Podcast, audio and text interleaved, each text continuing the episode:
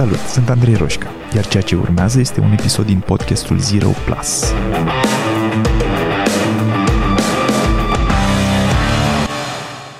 Astăzi m-am gândit să îți citesc o poveste scurtă dintr-o carte. Cartea se numește 101 povești vindecătoare pentru adulți și e scrisă de George Burns. A apărut și la noi la editura 3. Sper să îți placă și să aibă sens pentru tine, să te ajute. Un spărgător de piatră lucra odată la suprafața dură de stâncă a carierei, poc, poc, pocănind ca să spargă suprafața tare. Zgomotul făcut de ciocan și de daltă îi răsuna constant în urechi, poc, poc, poc. Munca lui era lentă și anevoioasă, Vara, căldura soarelui era reflectată de stânci, făcând ca locul lui de muncă să devină fierbinte ca un furnal. Iarna nu exista adăpost de ploaie sau de gerul care făcea cariera să devină rece ca un frigider. În timp ce spărgea piatra, se tot gândea cât tângea la o viață mai bună, dorindu-și să dețină forța de a-și schimba condiția. În fantasmele lui se vedea în locuri la care putea doar visa, că știa că plăzmuirile imaginației sale nu se vor realiza niciodată. Sau, cel puțin, așa credea. Într-o zi, la o oră târzie, în timp ce își târa spre casă trupul obosit, a trecut pe lângă conacul fastos al unui nobil. Privind înăuntru, a zărit veșmintele luxoase ale bogătașului, frumusețea soției lui, masa îmbelșugată, și s-a gândit în sinea lui, de aș putea fi acest nobil, aș fi bogat și puternic aș putea scăpa de toate problemele și neajunsurile vieții de spărgător de piatră. O, ce mi-aș dori să fiu nobil! Spărgătorul de piatră a fost surprins și șocat căci nici n-a apucat bine să-și rostească dorința, că s-a și trezit șezând în capul mesei. Ave... A devenit chiar acel nobil pe care îl privise mai înainte, cu straie bogate, cu o soție frumoasă alături și pe masă cu toate bucatele pe care și le putea imagina. Se bucură de noua lui viață, de belșug, de putere, era capabil să le dea porunci servitorilor lui, angajaților lui și soției lui. Își savura din plină autoritatea și se împăuna trufaș cu ea, dar lucrurile aveau să se schimbe. Într-o zi, regele a venit să viziteze orașul nobilului. Având în vedere statutul lui de nobil, era obligat să participe ca gardă de onoare. A trebuit să se umilească în fața stăpânului. Înclinându-se servil, a început din nou să-și dorească mai mult. S-a gândit în sinea lui, regele are mai multă influență și putere decât un nobil. Aș dori să fiu rege. Nici n-a apucat bine să-i treacă acest gând prin cap că s-a și trezit încălecat pe calul regelui, înveșmântat în straie regale și înconjură de trupe loiale. Calea pe care trecea el era flancată de oameni inclinați umil, printre care se număra și nobilul care fusese el până nu de mult.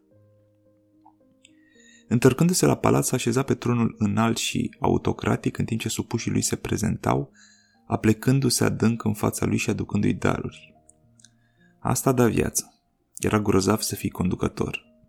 S-a gândit că i s-ar potrivi într-adevăr acest stil de viață era cu siguranță mai bună decât cea de spărgător de piatră.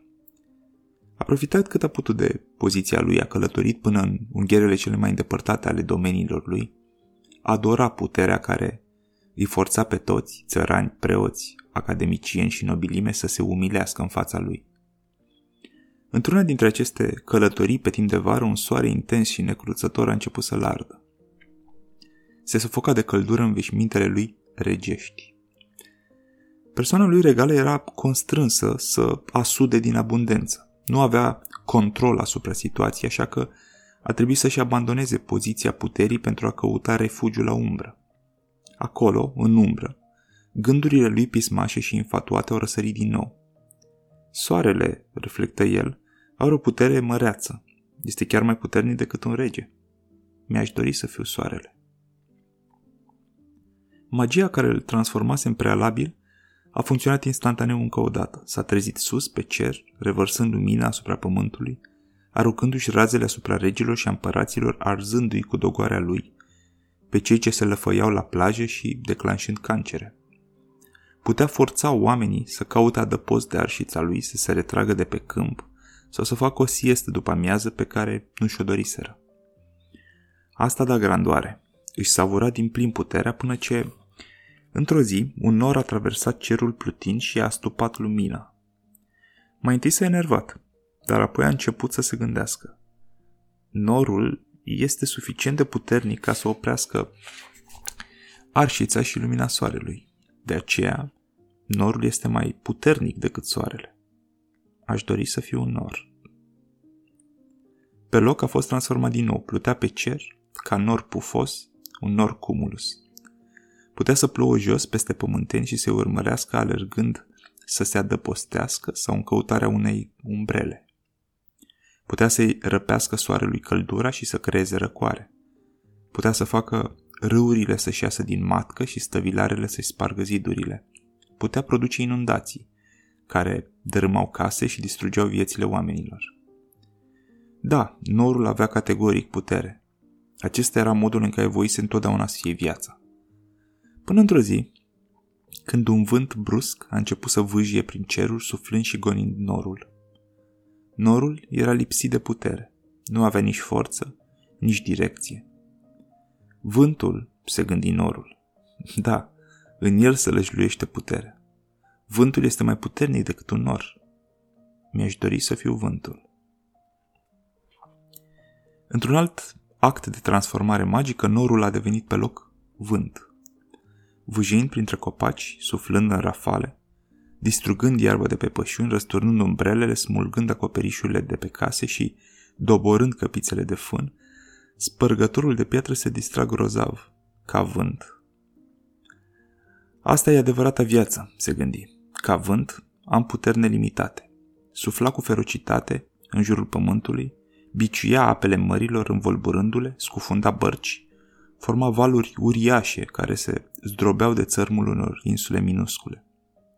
Nu se distrase niciodată mai bine. Până într-o zi, când a scos o suflare atotputernică, ce s-a izbit brusc de o preliște. În fața lui se ridica semeț o stâncă înaltă, care a rămas neclintită. A încercat din nou, incapabil să încovoaie sau să zgâlție stânca solidă. Stânca, s-a gândit vântul, poate opri până și cele mai sălbatice rafale ale mele. Este evident că stânca e mai puternică decât vântul. Aș vrea să fiu stânca. Pe loc a devenit stâncă. Înalt și puternic putea opune rezistență celor mai cumplite uragane pe care le lansa vântul spre el. Oamenii veneau ca să-i admire grandoarea și să-i slăvească frumusețea naturală, făceau picnic la baza lui sau încercau să-și măsoare forțele cu asa, făcând ascensiune pe chipul său. Era o prezență dominantă peste întregul ținut. Da, asta e, se gândi. În cele din urmă am găsit-o. În fine, sunt puternic. Sunt însăși stânca. Nici nu a intrat bine gândul în mintea lui, când jos, la bază, a auzit deodată un poc, poc, poc, constant.